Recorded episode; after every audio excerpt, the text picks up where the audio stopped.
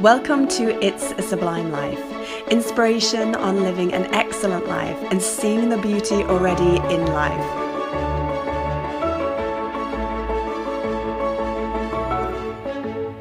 You can find It's a Sublime Life on most social media platforms. Just search for It's a Sublime Life.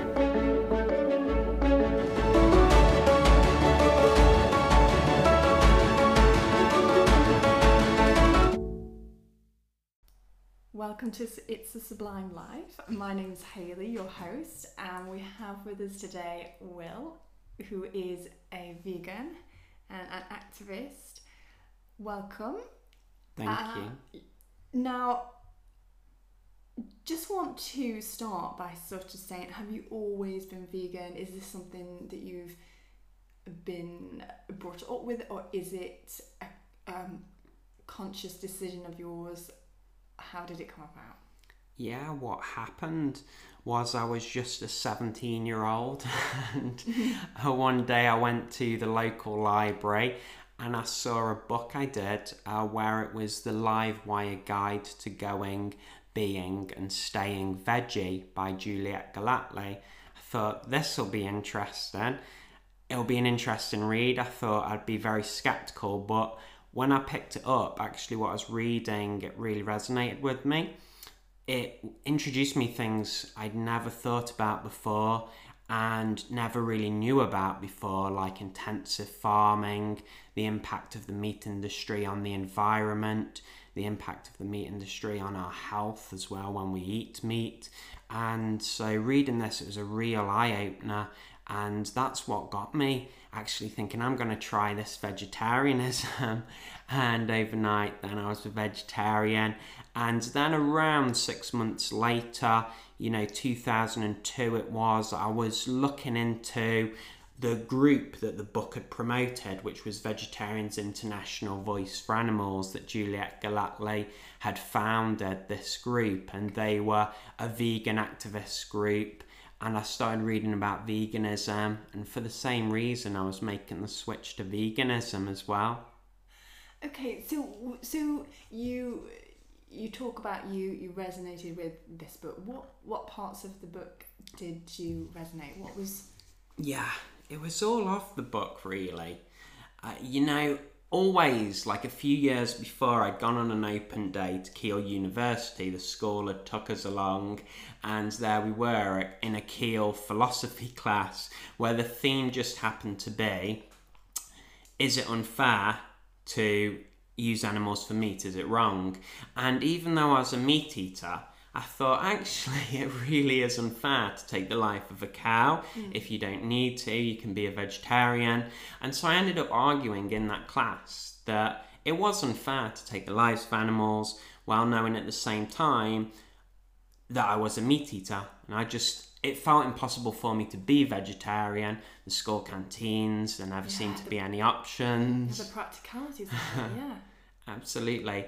And so I had that already, the idea that maybe it was wrong to take the life of an animal. But when I picked up this book in Uttoxeter Library, I was just absolutely blown away, because it made me consider other things. I didn't know that there was intensive farming. I thought all animals that were farmed for meat were just out in a field and then eventually killed, but it introduced me to the fact that most of our meat, it comes from animals who are intensively farmed inside sheds, and it just totally blew me away. The fact that also with the environment, there's that impact that I think we'll be looking at through the podcast, where it's the fact that we use up so much water, land as well, rainforests knocked down for animals so that they can then have feed. And it was just things that I'd never really come across before, and I didn't realize with meats, the cholesterol, the saturated fats, that, you know, this could have a bad impact on my health. So then all of a sudden I thought, okay, maybe vegetarianism is something I could try. And the writer, Juliet Gellatley, she made vegetarianism actually sound exciting as well. Exotic. Just, yeah, exactly. Very realistic, very exciting actually. So all of a sudden I thought, actually there are vegetarian foods to eat, and so I was going vegetarian. And it was a very similar story with my veganism, where I was reading uh, one of their booklets. It was called The L Plate Vegan, and it was by the Vegetarians International Voice for Animals. And I was reading through that and I thought, oh, actually dairy and eggs, you know, there's a cruelty there I hadn't thought about towards animals, and also an impact on the environment. And before you know it, I was like thinking, I'm going to try my veganism. And my veganism was a bit more gradual. You know, it was over a, a period of some months as well, gradually cutting out dairy and egg products. So for you then, would you say it was more the... the logical argument of, well, we don't need meat, so why do I eat it? Or would it be the argument of, actually, these poor animals and their welfare, and more of a, I suppose what my last question was uh, inquiring about is, um, is there a particular type of person that uh, goes to being actually is vegan? Is it something about them that, well, perhaps is more caring, you know, and considerate type of a personality? Um, but I've just picked up from you that there's a there's more of a logical element of, well, you know, why why do it if we don't need to? Mm-hmm. You think it's a bit of both with you, or? I think there is a mixture of things. For me, though, I went on to study, and part of my course was philosophy. So I started to read books about ethics and animal rights, and that really came to underpin my veganism. Books by Peter Singer, the philosopher, uh, also Tom Regan, and many writers in this area where they're looking at ethics, they're looking at animal rights and how we treat animals. It really underpinned my veganism, because I thought, if we don't need to be killing animals for food, then why go ahead and do it, knowing that veganism was possible. So that was for me what really cemented it. But I know for a lot of people it can be a mixture of things. Of course, I do know a lot of vegans, uh, being an animal rights activist, a vegan activist, and I think in the vegan movement you do get people who are very much animal lovers too. You right, know, I've always yeah. liked animals, and then think if they they care about dogs, they care about rabbits, you know, like pet animals, cats. Then all of a sudden they think as well, actually, yeah, thinking about it, seeing pigs, chickens, sheep, you know, you think, why love one and not the other? Do you know what I mean? So yeah. Then it becomes a natural thing to go vegan, because they don't want that blade to go through that pig's throat. Um, you know, they just are against violence to animals. So then almost logically, but also from the fact that they are an animal lover, yes, they become yeah. vegan. And you mentioned you're um you're an activist. So what do you do? You take part in in things now? Uh, yeah. To, so what what groups or what what is there out there that that yeah. one can be a member of, and what do you do? Yeah, it brings a smile to my face, because there is so much to get involved in yeah. for animals, absolutely. So early on I did start to volunteer for Vegetarians International Voice for Animals and Animal Aid as well too, and it was it's always been a great opportunity. I've done a lot of street collections for a great group, Animal Aid, across the Midlands, raising funds for them. Great campaigning group. They raise awareness, they provide resources free for schools as well, that so schools can get these resources free, teachers can, and bring it into the classroom, where it's looking at how animals are treated.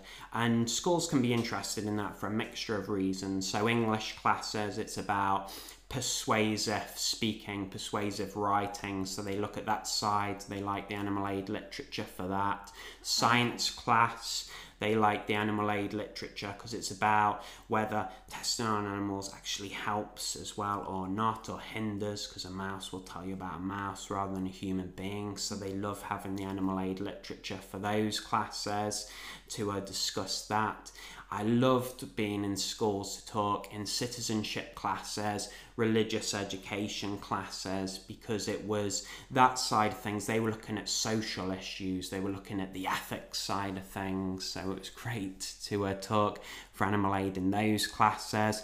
And I would recommend it to those who, you know, have been campaigning for a while and are wanting to sort of help Animal Aid's work in that way.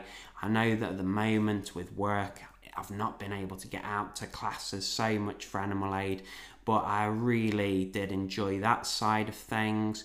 Animal Aid too, it's information stalls, action days, aware, raising, raising awareness. So it is a real eye-opener when you do become veggie, vegan and start learning about animal rights. For example, a big thing for Animal Aid is looking at the Grand National, where horses fall, break their necks, break their legs, uh, killed then. So Animal Aid have an awareness raiser about that day too, and protests as well, because ultimately when you get into veganism, animal rights, it becomes more and more that question about what right do we have to put, you know, a horse into a race where they're at risk and where they're going to be whipped. And that's the thing, they are at risk of falling and breaking a limb and having to then lose their life. And I will say as well, then later on, I came across a group where they were ultimately wanting to get across the positive side of animal life, where animals can enjoy life. We see, you know, we know from the companion animals that we have, like dogs as well, cats, how much they enjoy being free, outdoors, exploring the world. You know, they enjoy as well our company too. And it just, you know, with that side of things, you begin to think, well, if we love cats and dogs and we want them to be happy, why don't we also want those pigs and cows and chickens that are out there to be happy too, mm. and not have to have their life taken from them? But mm. I mean, I digress slightly, but the amount of activism that there is out there. I've been helping at the moment Anonymous for the Voiceless, where we've been in Hanley and we've had the uh, boards that say Truth Across, and they have laptops as well. And on the laptops, it has how animals are being treated in farms, in slaughterhouses. The laptop computers play the videos people might have heard and seen, like Earthlings, uh, Land of Hope and Glory. So there's these films out there for people to watch on Netflix and YouTube now. And I think that's one of the reasons veganism is becoming so talked about now, because of the fact people can watch these videos on social media. Mm. Yeah, the list of ways to help animals is endless, even if it's just adopting an animal, which is a huge thing. You know, these animals that are abandoned and in rescues, people can adopt. I've got friends who are adopting chickens, so the chickens won't have to go to slaughter, and friends who just adopt, you know, dogs, cats. And it opened my eyes up, because then I had an animal companion through this. You know, I adopted a dog, and no. that I think actually only went to cement my veganism, you know, yeah. because of the fact that I was um, a wonderful animal who you just see that they enjoy life. And it is that thing. I wouldn't take the life of my pet dog. Why would I be willing to fund the taking of lives of pigs, chickens yeah. and cows? Do you, um, is there... I mean, there's obviously a line which I don't know if you, you've crossed, or you know people have crossed, that you um, push the boundaries of activism and maybe get arrested and, and things like that. How far do you things do you think things should go or need to go in terms of um, people? I suppose in a way it is protesting, isn't it? Um, do you, have you encountered this a sort of police element in in what you've done or what others have done? Yeah, I have as well. So there's a lot of activism out there, and there are, for example, fur protests where we have placards. We uh, let people know what's going on in the fur trade. We'll be at a shop that's selling fur. The police might pop by and visit, but then usually go on because it's a peaceful protest. It's educational. And I do think education is the way forward. I think if you look at this era we're in now, where everyone seems to be going vegan, every mm-hmm. other person, it's incredible.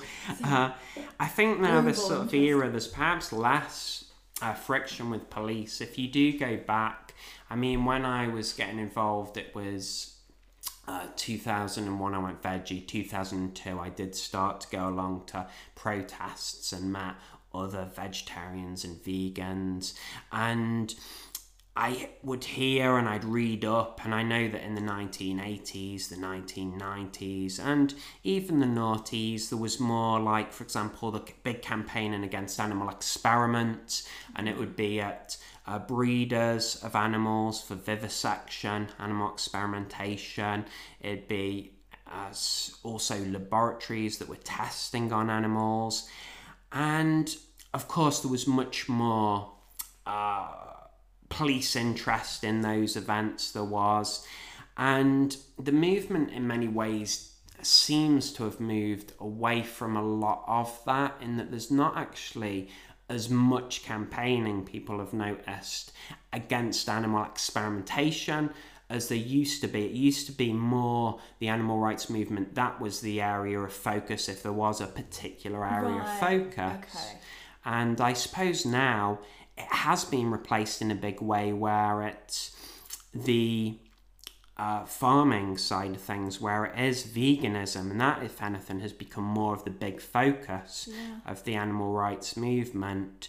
And because it ends up being more, maybe less protests and more vegan festivals and food giveaway stalls, it does mean that there is less, you know, police coming along and taking an interest and arresting people and whatnot. You know, there's less likelihood of that when it is about these events centered around education and ultimately food. Yeah. And yes, and looking back now, and yes, you're right. Um, around that time, I remember sending a letter to a huge organisation, and, and at the time I brought my shampoo from this organisation, sending them a letter about don't test on animals. Uh, so you're absolutely right, there, there was a big thing about that, yeah. wasn't there? And I've just remembered that now, and they sent me um, a whole bunch of information back saying that, uh, I don't know if the, it was the product or that they no longer tested on animals, or and um but you're yeah. right, it was it was wasn't it it was centered about animal experimentation, and now it's yeah. it's vegan, isn't it? Yeah it's That's, uh... um do, have you I don't suppose you've heard um about they can now grow meat that's just growing meat and it's not part of an animal? Have you do you know about that? Or, or I've heard a little about it, yeah that's the thing, and they're doing it mainly for environmental reasons, because they mm. see as well that they need to move away from agriculture, so there has been that coming along. And Jerry does it is interesting in the ethics, because if it is it at the point where they can do it without using any animal? Did an animal die originally uh, to produce yeah. that meat? Yeah but uh of course, mock meats, you begin to think, with all the Linda McCartneys, the Quorn foods out yeah. there, it's even necessary for it. But yeah, it is getting interesting, because people are actually looking to do that now more, and part of it is environmental, and hopefully part of it is people thinking, scientists thinking, well, if we can create something that spares animal life, then, mm. you know, why not? Mm. Good thing. How, I mean, you've mentioned uh, a, a lot, obviously, about the the animal cruelty side of, of eating meat. How much do you know about the environmental side of it then? Mm-hmm. Is it, how much of an impact it is this, I'll say that again, how much of an impact is this having on the environment?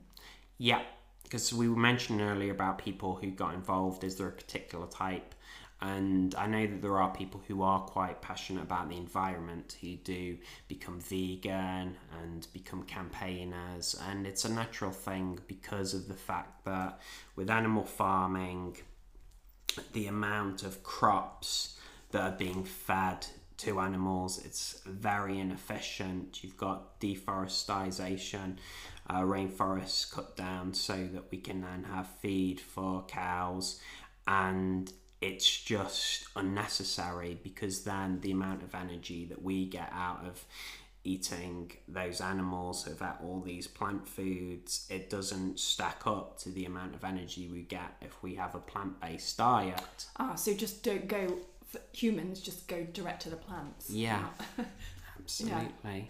And with the animals then that we have, you see, that's the thing, we breed these cows into existence and then they produce methane, which doesn't help as well to the climate, and also cutting down our rainforest, it doesn't help our climate. So it does all add to climate change, and you think, it's mad really. And it, looking through the centuries, you know, people weren't eating as much meat as they are now, and there's a lot of demand for meat, especially in the rich world, so people are consuming huge amounts of it, which is having an environmental toll as well as a toll on people's health when they eat the amounts of meat that they do. So you think the amount of water that's used to feed animals, it's just all unnecessary. It's an efficient use of resources, and of course there are still in the world eight hundred million people who are, you know, starving. So it's, you think with this occurring, why do we do it? But there is that inequality in the world, and so that also interests people, I think, and pulls people into like really taking interest in vegan activism, as well as the environmental side. There's the global political side, you know, if we're wanting to have food to feed the world, mm-hmm. then we need to look at this. Yeah, definitely. So You've you've touched on the uh, the health benefits. Um, I, I think I was listening to a podcast the other day, and I forget which podcast now, but they were explaining, um, they were giving an example of vitamin A, and they were saying that the vitamin A, for example, in a carrot is, not only is it less than in, I think they could be possibly talking about liver in, in this case, um, not only is it less, but it's of the type that um, a human can't absorb readily. So you'd be eating, you'd have to eat far more carrot or plant-based items um, compared to how much liver you would have to eat to absorb, for your body to absorb that vitamin A. Do you know anything around these areas, or can you enlighten me? Or yeah, absolutely. It's one of those things where with vitamin A, I wouldn't know specifically about. I'll have to uh, look up a bit more info on vitamin A, but it's one of those where we know that people are living on vegan diets, as people have been doing it for decades and decades, and tend to find that vegans and vegetarians as a population live longer than the meat-eating population. So it's one of those, I've I read as well that it'll be seven years on average longer that I should live, hopefully, fingers crossed, and get run over by a bus tomorrow. But uh, that's it. So it's interesting one, because it, it tends to be, people look at B twelve as well, where now, for example, if you've heard about B twelve, it's uh, actually it would be in plants, but it's just because of the way plants are grown now, and it have been in the soil. But there's always the concern, will vegans and vegetarians get enough B twelve? But it is now supplemented into cereals, you know, your yeast extracts like Marmite will have it, and it's the same with any of these vitamins. But if anyone's ever in doubt, you know, there's this thing where you could take supplements, like meat eaters take supplements, you know, mm. there's vegetarians, some who take supplements, there's vegans, some who take supplements, and I've done it at different times, you know, if I want that peace of mind that I'm meeting all my nutritional needs, then mm. I will do that. And I don't think, when you look at, on one hand, you've got an animal's life who is in a farm, who will then be taken to a slaughterhouse, and a pig who will be hung up by a chain and have that blade put through their throat.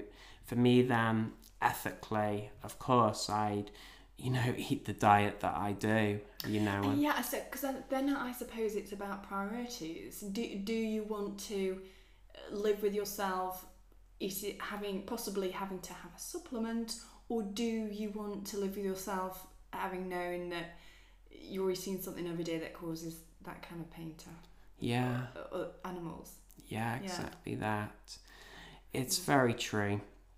And that's that. And, you know, of course, Animal Aid, the literature they produce, the Vegan Society, the literature they produce, and Vegetarians International Voice for Animals, it's all there, the breakdown of where to find all your different nutrients. Ah. Yeah. So. Are these, do these have groups or pages on Facebook as well, or do you just they go do. to the website? You've do got you... website, Facebook pages, all on social media, yeah. Okay. So I recommend so any be, of those three get, organisations. Yeah, I'll get um, that info from you and then put it in the show notes, because um, that'll be some useful information there. Um, but that's so, it. I'd keep eating as many carrots as I've got to eat as long as I don't, you know, have yeah, to take that animal's it, life. Yeah. You're right, it's about priorities. Which, yeah. which do you want in any case? Even if it is true that you're going to eat a lot of carrots or, or whatever, yeah, it is, it's about priorities. Um, recipes. Mm-hmm. Now, I would switch in a heartbeat to mm-hmm. being vegan, because, you know, similar to you, I think, well, what is the point if there are replacements? Just why? Yeah. So, and the the why is is that I I don't know how to well I don't know how to eat without meat or animal products. I don't know how to make the recipes. What are the recipes to make? How do I, you know, I go on my app. Mm-hmm. Uh, I have my groceries delivered. I just choose what I want. What mm. do I choose if I'm? What do I hit? What what foods do I order? You know, is there help for me if I just want to really simply and with not a lot of time spent just convert? Yeah, absolutely. Part of our activism is we do hand out booklets for people who are taking those baby steps. There'll mm. be like the Animal Aid booklet to going vegan, and Vegetarian International Voice for Animals, Viva, they do booklets, and the Vegan Society. And it's just something where as you go along, you know, when I first went vegan, it wasn't ordering online, it was more in the supermarket. So you'd be yeah. looking, and initially when you start off as a veggie and particularly vegan, you will look at ingredients lists, but the labelling is so brilliant now. It's, foods will tell you if it's suitable for vegans, and you can tell because dairy and eggs are allergens for a lot of people, a lot of people are allergic to them, or having big bold letters if it has egg or dairy in. Mm-hmm. So you all of a sudden, and it's a real eye-opener, especially now. It's incredible how much food is suitable for vegetarians and vegans. And I'd say in terms of recipes, once again, these groups do produce recipes, and it can be a case of sometimes the recipes that you make now, the food you make now, you can use those substitute meats instead. So mm. I do like as well being able to use my uh, vegan mince for Uh, pasta dishes, you know, and once mm. and then it's just discovering all your veggies and piling them on in there. Yeah, definitely. And the curries and yeah. So some people have um like, for instance, me, I I don't like in my diet anything uh fake anything fake food, any chemicals that shouldn't be there. Mm-hmm. And when you add in another requirement for your diet like that, it is sometimes then even harder to then say, well, and and, and I, I yeah. want to be vegan, uh, because I've noticed, I don't know if it's changed now actually, but I've noticed in in the fake meats that all these chemicals will be in there, I think it partly goes back to our previous point where it's about priorities and, and which do you prefer, that an animal dies or do you mm-hmm. want to eat a few of these chemicals. But having said that, what are meat alternatives that possibly don't can don't have these other chemicals in? And I'm thinking sometimes mushrooms can be added into to a mm. dish that that makes it taste and feel more textured like meat. Is yeah. there anything else? Well, when you look at, for example, V-Bite, you know, I've always noticed they've put, like, nothing artificial. They've got written across that packaging. Uh, V-Bites have always been in Holland and Barrett to buy as well. So you do get, like, because, of course, companies who make these foods are conscious that there's a market out there for that and want it to be as uh, absolutely as natural as possible. And essentially, these foods, they're made, some are from soya, uh, wheat and potato can be in them. There are, of course, the gluten-free ones for people who have that allergy to gluten, and you get now coconuts being used. So a lot of the original cheeses would be made from soya, but now it's going it's made from coconuts. So you've got all these alternatives out there that are coming along. If you look at the milks, for example, it started off just being soya milk, and now, of course, you've got coconut milk, uh, you've got oat milk, you've got cashew milk, almond milk, hazelnut milk, the rest is endless. Absolutely. And I've got to say, I tend to prefer the ones that are sweetened, and, you know, it can be some apple juice or it can be um, some sugar that they put into the ingredients. I tend to prefer them, I've got to say, for my uh, cups of tea, my coffees, my cereals. Um, but you do get the ones that are unsweetened, where they're catering for that market. There's organic ones where they're really going as, you know, as natural as can be, you know, water plus plant. Yeah. Mm. The other area that I was interested in is when someone says they're vegan, is it strictly about what they put in their mouths in terms of no animal products? Or is it a whole range of things? Yeah. Yeah, absolutely. It's a really good question where it's becoming discussed more and more. Because if you look, always, you know, I've looked, I like the dictionary and stuff. I've studied English and philosophy and things. So uh, when looking at the dictionary, it will often be like veganism. A vegan is somebody who does not eat ingredients that are derived from an animal and typically wouldn't wear things that are derived from animals. So you've got that as the dictionary definition, but oh, if you does, look at... Does it have in the dictionary about wearing as well? Didn't, yeah, they'll it? sometimes add that in because of and course... And the dictionary definition? Oh, that's yeah. Okay. Yeah, absolutely, yeah. So, but it can vary. Certainly it's more diet-centred and a lot of definitions are, but then the vegan movement... Also, a lot of vegans are wanting to make the point that when the Vegan Society was formed, uh, the founder of the Vegan Society, he said veganism is this, it's a set of beliefs. So I noticed, for example, if you look at a brilliant, amazing thing that is Wikipedia, they make the distinction because they, you've got, they've listed about dietary veganism, which would be more plant-based, where it's just eating vegan, you know, in foods that don't have any ingredients derived from animals. But then you've also got ethical veganism, where it's the belief system. That's what the Vegan Society was founded on, where it's a belief that animals aren't ours to use, to exploit in any way. So it does mean being opposed to animal testing and definitely the fur trade and the leather trade and all of these. I see, yeah. Oh, that's interesting. That's interesting. If you were to give me a recipe that I could do that's perhaps one I'm not used to, perhaps not as simple as substituting meat for something else in a dish or I already use, is there is there a dish that you like that's specifically vegan? Is, and... Yeah, my mouth waters a little bit. I think of veg chili, so I do, do like it a lot. Yeah, I do. So that's it, of course. You know, you as well too. You've got your kidney beans as well that you had in, but you've got also your mushrooms as well, your peppers. So I just, you know, go for a, a tomato as well, and, you know, a little bit of soy sauce, and it's uh, delish. So, and serve yeah, up with tacos. Nice, yeah, but the, it's nice with the veggie mints as well. I can't recommend it enough with yeah. the veggie mints added in too, to replace the meat mints, yeah.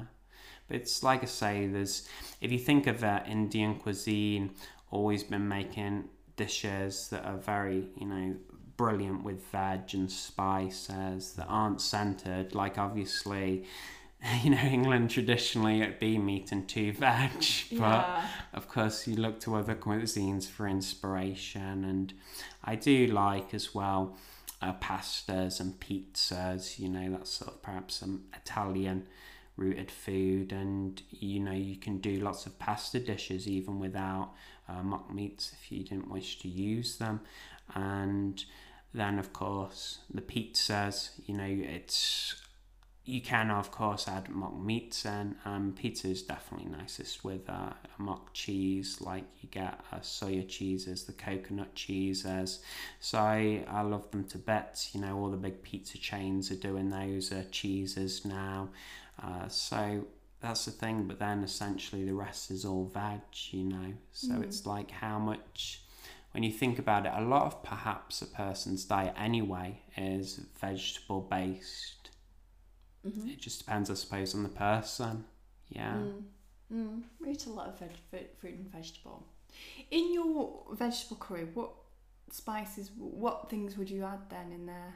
Yeah, absolutely. Uh, so when I go out, I'll have a vegetable balti as well, or mushroom balti, where... Okay. Yeah, that's it. But I prefer my chilies. I prefer my uh, pasta dishes. I do, where I'll have, like, uh, peppers, mushrooms, sweet corn, olives. You know, I much more prefer that in my pasta dishes. Um, tomatoes. So, yeah. Um, you can have so it's jalapenos. Just very... So the dishes are... are very much the same as, like you mentioned, balti, just take out the meat, add veg, yeah. and the spices are still the same, the herbs and spices, yeah. they're still the same, they don't get tweaked necessarily just because the meats get taken out. Yeah. Exactly yeah. that. If you go to an Indian restaurant or Chinese, you have your mixed vegetables as well, and they have so many dishes that are actually just all vegetable centered. They're not actually needing to replace meat because they wouldn't have meat in them anyway. So mm. of course they do meat dishes, but they do such a great selection for vegetarians and vegans, just naturally. Yeah. Do you know what I'd really miss? The mm-hmm. one thing I, I would miss if I was to become vegan is a Sunday dinner, and that's been my favourite meal for, for since, since I was a child. And I'm just thinking now, you know, if if that fake meat uh, could be grown, you know, without the his, any historical killing of animals or what, that would be that would be brilliant, yeah. wouldn't it? That that'd be amazing. It would, and it's really come along. So.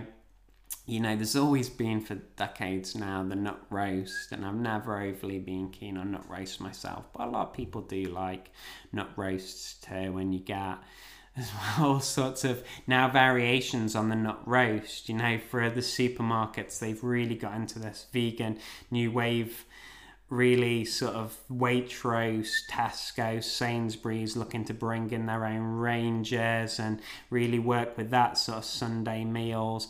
But you do get all sorts where it'll be like your mock meat roast beef as well, that has been around a long time, like uh, it's uh, V-Bite who have done those for a long time, sort of um, mock turkey as well, and there'll be soya, and they're delish with the gravy. They're absolutely delicious. And your roast potatoes, your Brussels sprouts, all of these, the peas and the mash, and it's it's just great. It is, I could do, I could do yeah, that right now. yeah, and if these if these you know issues, I don't know. It, it's about the ease of it, isn't it? If we can just replace meat, and it's hard, you can hardly tell if if anything, or in fact if it is meat but it's just not being grown by a living animal, you know, it would just solve things, wouldn't it? It's just... Okay, yeah, so tell me more what you're thinking. Well, it, it comes back to the point of why why send animals to slaughterhouses? Why mm-hmm. treat them inhumanely if you can just re- replace it with another product? Yeah. And, you know, these products yeah. now are in the pipeline that are actually yeah meat. Absolutely. Genetically even meat. Yeah, tastes like meat but are plant-based. Yeah. And as you say, science is moving where they're like using tissue, and uh, that's it. It's a great development, but it's uh, not there yet in the marketplace. But they're trying yeah. to like create something that is actually technically meat, but animals are not being slaughtered for it. Yeah. Um. So that's really interesting. But you've already got your mock meats that are plant-based. And we were mentioning earlier how three supermarkets have really got on board to try and create their own ranges of foods for the public to try out and enjoy. Uh, but you've even got, because I don't want people to just think you would go Waitrose, Sainsbury's, Tesco, you've got the likes of like Iceland, who uh, do the no bull range. They've brought out their own range. Aldi have just brought out a range of mock meats. So they're all wanting to be innovative and bring out their own plant-based meats. Mm. So it's just... been revolutionary the last few years mm. that this has occurred. It used to be you'd more be going to a health, um, like Holland and Barrett, you'd be going to a health food shop, but now of course the supermarkets are really on board and wanting to cater for vegans, but not just vegans, it is uh, vegetarians, and it's the flexitarians, and I think it's called reducitarians, but the flexitarians where they're cutting down basically on meat. And we've hit the nail on the head. If we don't need to do it, and, you know, why does it happen? Because it's... I've never been directly in a slaughterhouse. I've seen the video footage of it. I couldn't be at one because you just... You wouldn't be able to let it happen. We're all... We're a nation of animal lovers and caring, compassionate people. Most people are, and you think them, we just have this disconnect when we buy the slab of meat that's in the supermarket. But when you see as well too, obviously, animals, you know, be it the uh, sheep, the pigs as well, put, having that blade put through their throats, you just think, how can that happen? Uh, with the egg industry, if you see uh, chicks that are being shredded because they're male, they're not going to be any use to the egg industry. It's just awful. People who have been around chickens, they know that they're absolutely wonderful animals, and then to think that a hen, after she's not laying as many eggs, eighteen months on average, she will have her life taken from her. It just seems such an unnecessary cruelty. Mm. So why would we fund that with what we buy and the food we eat when there's alternatives? Yeah, absolutely. Uh, and I'm just thinking now, you, if it was as easy as hitting a button, I'd hit the button yeah. right now. It's not, is it? It's it's habits with people. It's taking the time to change the habits, taking...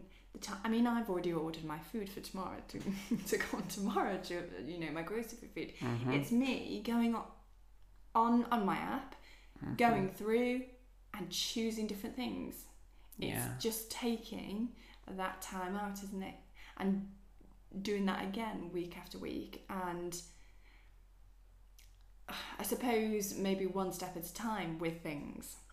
One meal at a time, maybe. Yeah. I've heard of that. People... firstly going vegan with their breakfasts mm-hmm. and then the lunches and then the teas, so they're gradually building up this knowledge yeah. of the recipes that they do, the products that they they can buy, where to buy the products, how to use them. And I guess that's it, isn't it? Just yeah do you think there's a do you think there's a sort of gap in the market out there where where individuals, where families can get a service, and literally somebody just takes my phone, mm-hmm. says, here we go, here they are in this uh, big online grocery app. Tick, tick, tick, there's a, a breakfast that you can have the week. Tick, tick, tick, there's, you know, and then, then it's a history in your phone. Then I can just reorder the next week. I've got, you, do you know what I mean? Someone yeah. literally coming in, right, these are, this is what you've got to order. Mm-hmm. Uh, it, filling in the gaps of, I mean, I know meat replacements in spaghetti bolognese, for example, that's going to be easy mm. enough. But, but cooking the different other uh, vegan meals, you know, coming in and doing that as a yeah. service. Do you think that's, I don't know, I I, I would love for the, for that as a, maybe as a Christmas gift to myself or or, yeah. or from someone, or, you know, and then, oh, that's, that's done now. I can... yeah. Absolutely, yeah, no, it's a good thing that is, and it's there to an extent as well, because of course when you're on your website, uh, those food caterers, the supermarkets, they want you to be able to pick out the foods you want, so they've got all their foods that are listed as vegan, and I think it will, then once you build that knowledge uh, of the brands that are suitable for vegans, and even like brands that cater for both people who eat meat, people who eat dairy, eggs, and who are vegan too, and offer all sorts of foods, then you just, you do acquire that knowledge of just what's suitable, what's not, and it does just yeah become easy, because of course it's so many, you know, vegan families out there who, you know, are doing it, and mm. absolutely. And I was, I was thinking, because of course that is the other side of things with a lot of the groups uh, that I mentioned, the national organisations, Vegan Society, Vegetarians International Voice for Animals, and Animal Aid. They have those booklets where it's about the practicalities of being a veggie, a vegan, okay. and yeah, buying the foods that are out there. They sort of give the pointers, the recipes, and... I think now, because I've got to say, I still do my uh, shopping in a very traditional way. It'll be going out to a shop and buying. But with that, I know the supermarkets way ahead where they make it so easy, the websites, to find what you want to find. And you just know the foods, because I imagine with their search engines, you can just put in uh, vegan meat, you know, soup meats, mock meats, and that kind of thing. Let's try it. I'm just going to try yeah. and search for... Whose website is it you use then? It's just Tesco. I mean, not that I I'm, I want to promote anyone over the other, but All it's other. just yeah, just for it's reference. just um as a little go. Oh, where is my app? Here we go. So I'm gonna just search for vegan, see what it brings up. Hmm. forty-nine products, which is okay. Let's see what it is. It's corn, it's jackfruit. Yeah, it's becoming a big thing. Mm-hmm. Oh, ice cream. Dairy-free ice cream. Um, yeah, there are a lot of things there. I'm just looking through now. Uh, lentil, lentil soup. I sub- yeah, I suppose, I mean, there's a few things there, but it... Interestingly, it hasn't brought up, and I'm not sure what I was expecting by searching, yeah. but I guess, um, I don't know. I suppose it's not the answer mm-hmm. if you wanted to cook fresh necessarily yeah.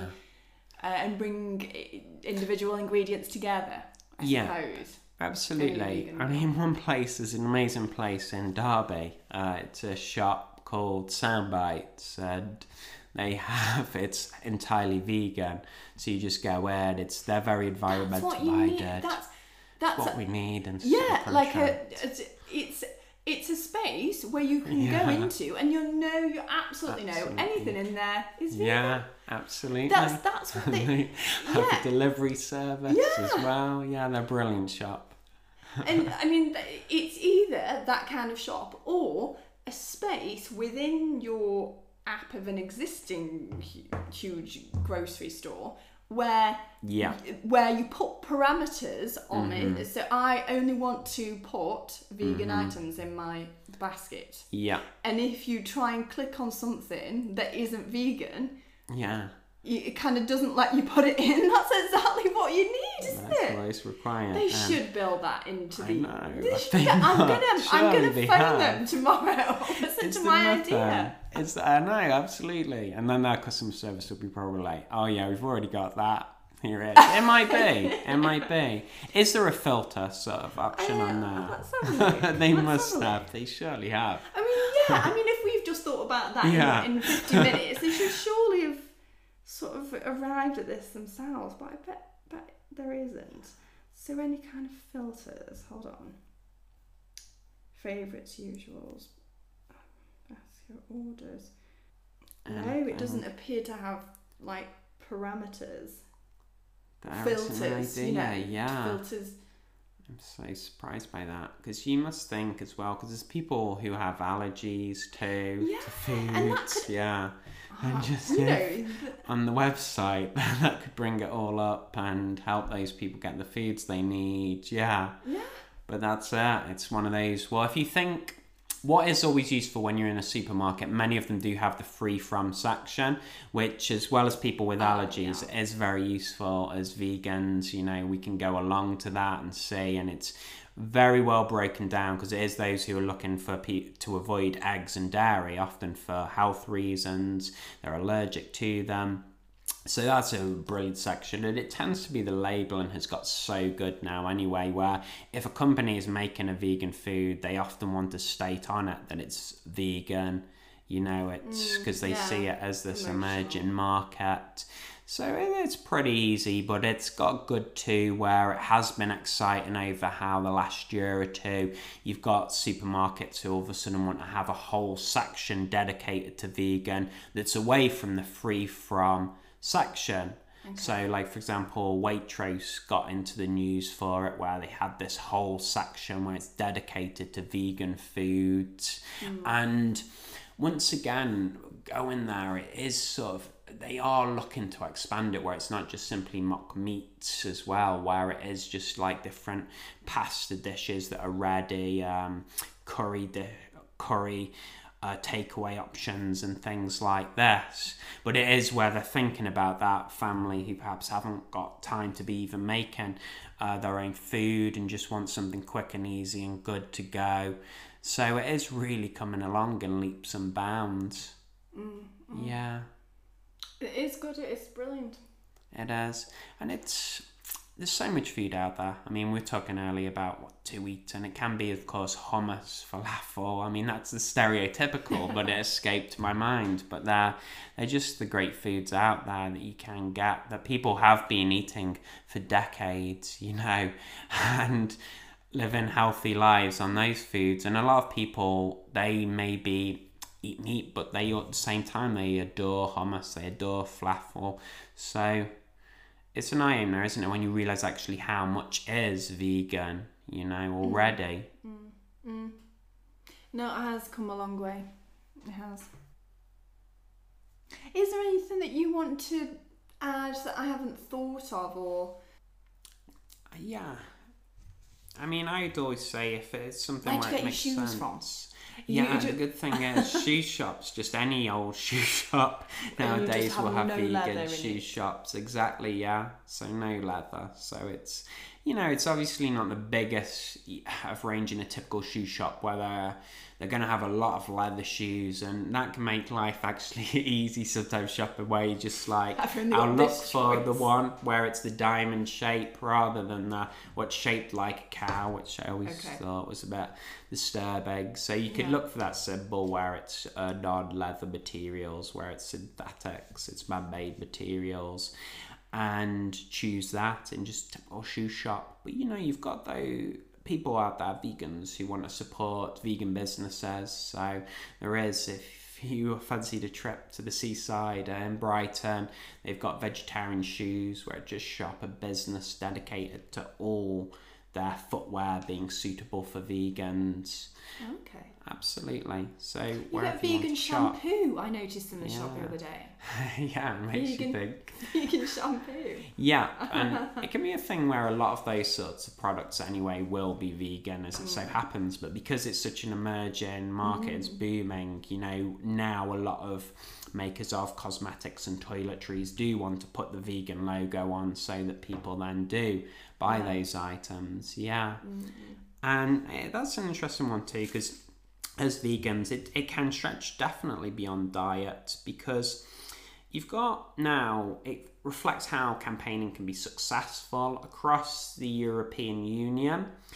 It cannot be used any ingredients that have been tested on animals purely for to be used for cosmetics and toiletries since two thousand thirteen, because everything unfortunately okay. at some point has been tested on animals. But we achieved this victory where it cannot be imported, these ingredients. You cannot test on animals within the European Union uh, for cosmetics purposes either, but you can't import either ingredients since twenty thirteen that are being tested on animals after that period. It's a cut-off period, twenty thirteen.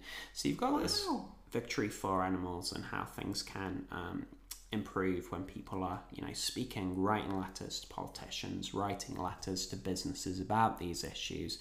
And as vegans, we want to buy those products. And it's an interesting one because it means that, for example, L'Oreal wouldn't be able to use ingredients that are being tested on animals on their products here, but they can be then funding testing on animals in America, in mm. China. Mm. You get these companies like L'Oreal, Procter and Gamble, where they are still linked with animal testing. So then, of course, the next step as a vegan, you where you don't believe in animals being exploited, is to look at that and therefore think these particular companies a vegan wouldn't want to buy from. But that's uh, it's one of those where mm. even though the product might be free of animal ingredients, people are thinking about what the company then does to animals outside of that. Yeah. Yeah. I tell you what, what um, would be possibly controversial to some people is that, okay, I want to become vegan.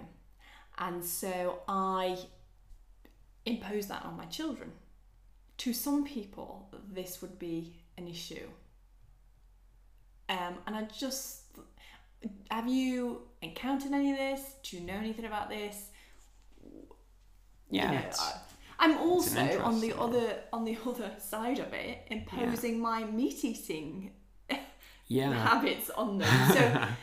So for yeah. me personally, no, it, it isn't an issue. I know for other people, it is. It's seen as a strain. I mean, people, we've talked about how veganism is is more widespread now, but for some people, it is still a strange concept, and it's what you're and what you're you're you're making your you're making your children be vegan. What would you yeah. say to that? That's uh, it's something that's got discussed, absolutely. And you did there, you flipped it and you thought, ah, oh, actually, but we also, often if we bring children up to eat meat, we uh, sort of force that onto them because, of course, they eat what we put forward to them. Um, and we, it's an interesting one because, of course, we want our children, we always do, to be kind. Uh, we want them to be not cruel.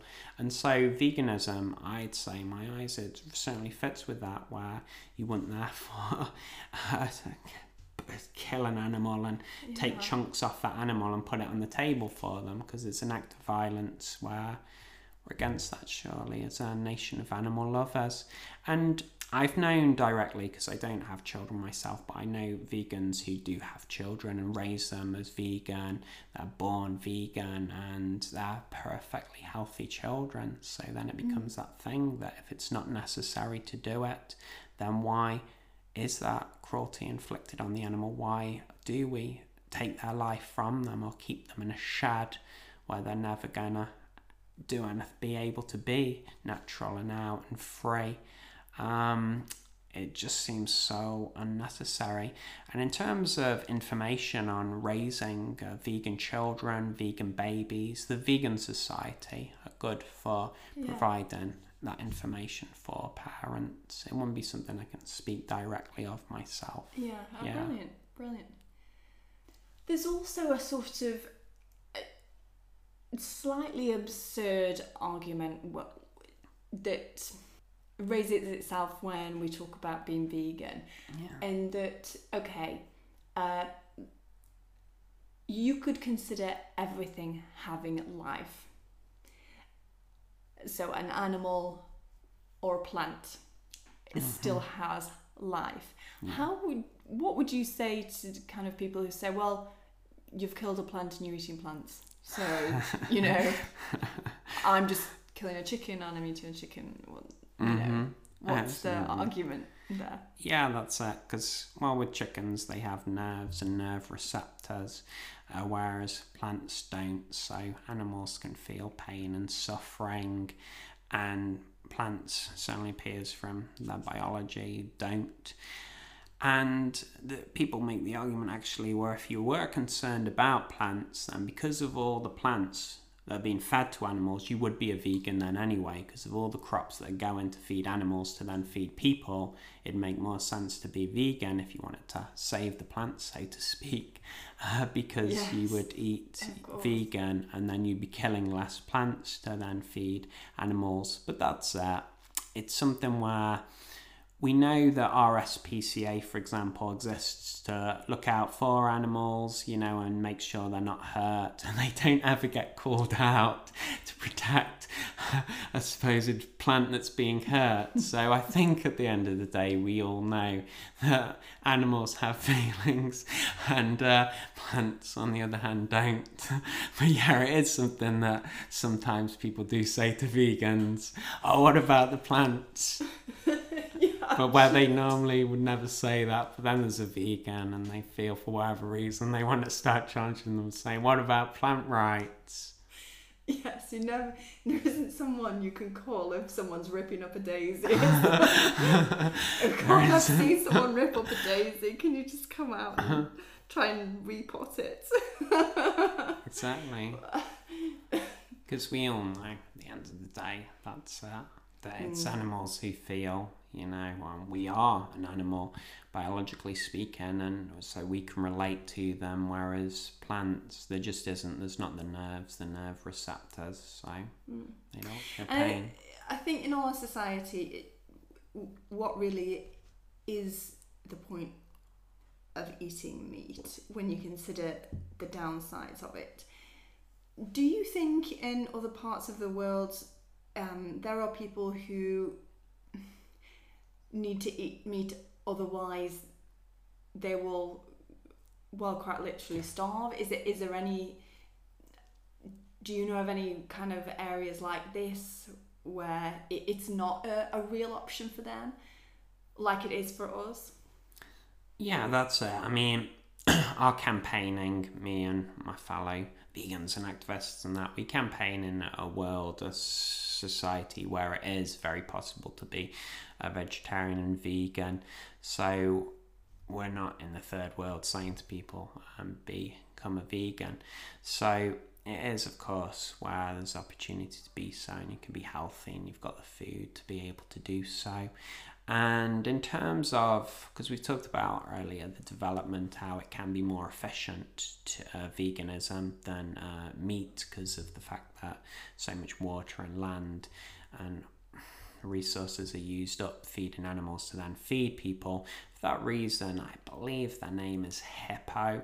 Uh, they exist as a charity to help uh, relieve in the third world, where it was it was a vegan organisation.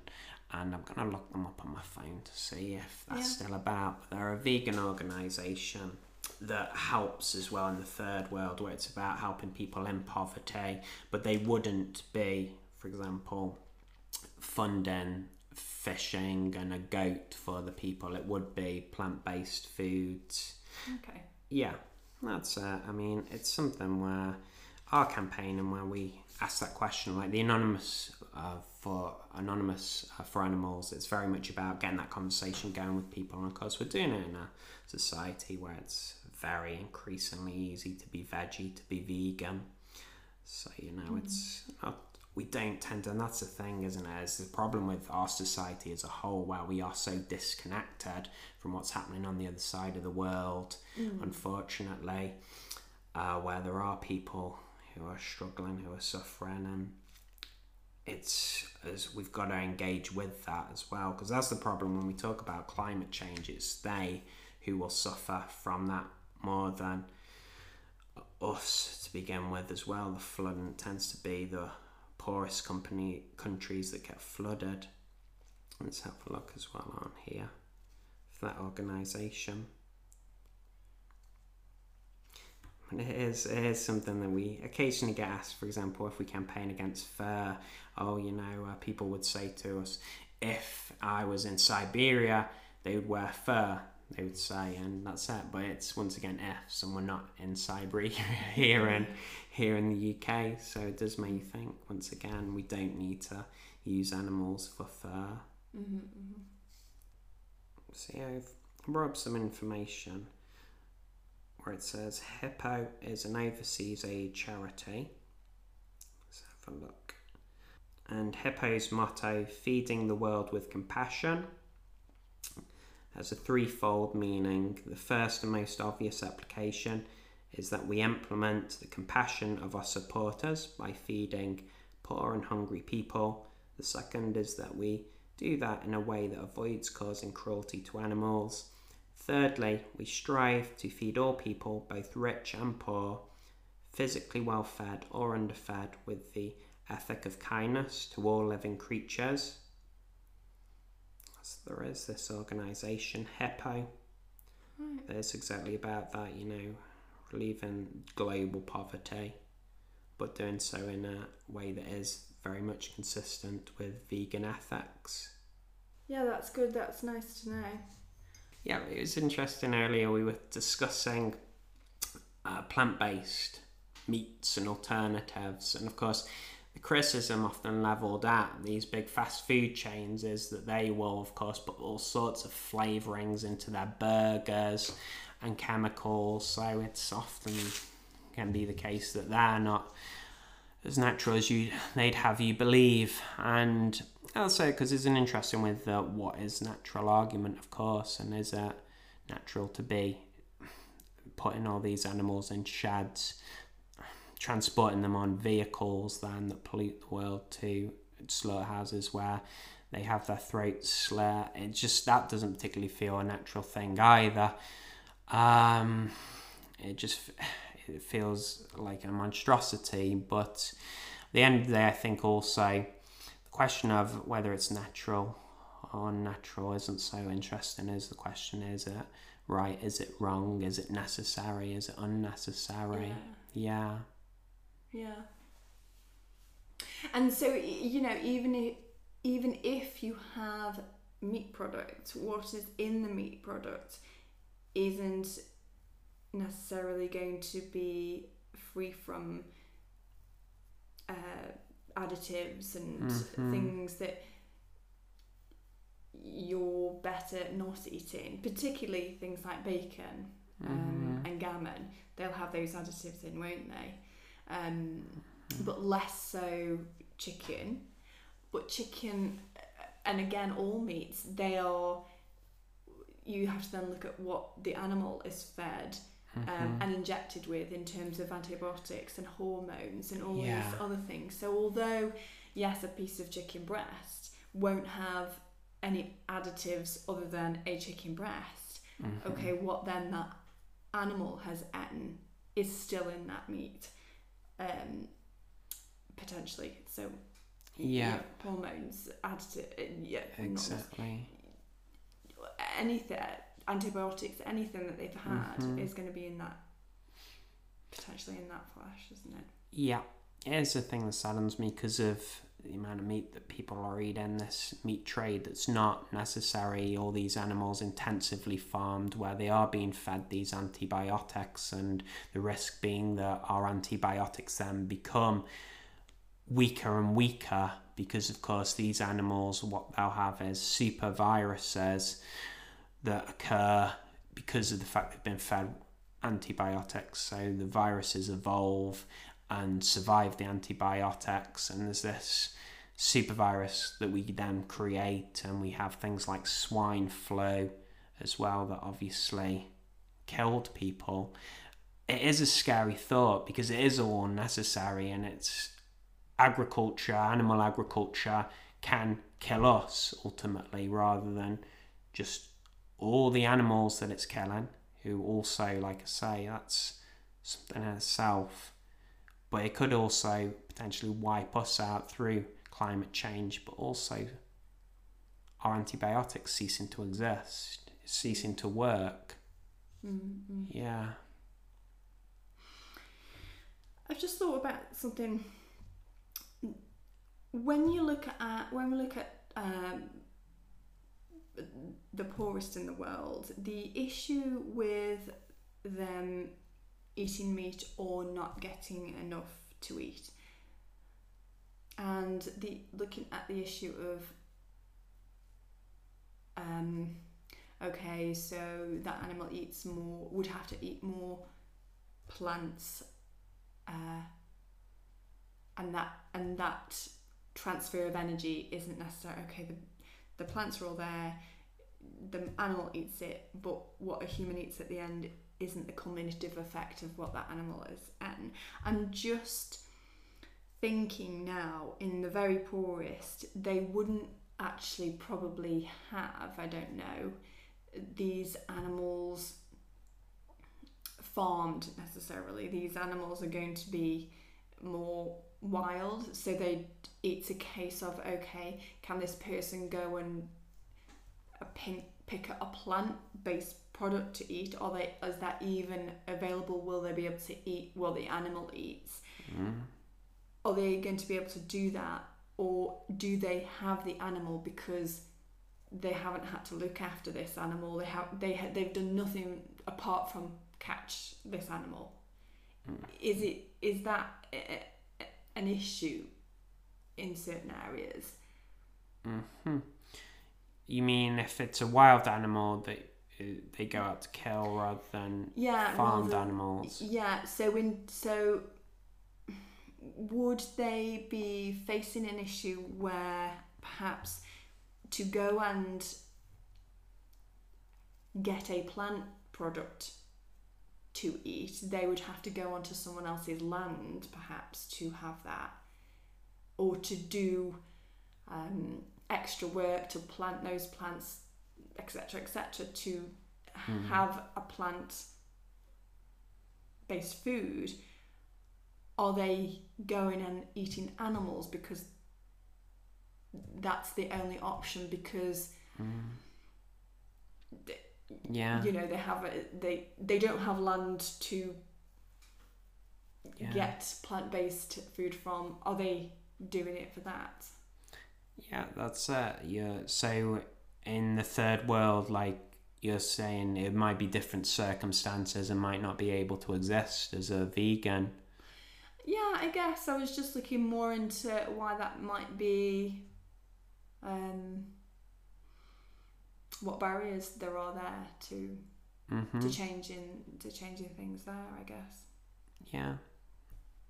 So we've come to the end of the podcast. Thanks, um, Will Maxwell. It's been very informative, uh, it's been very knowledgeable, and I've enjoyed it very much.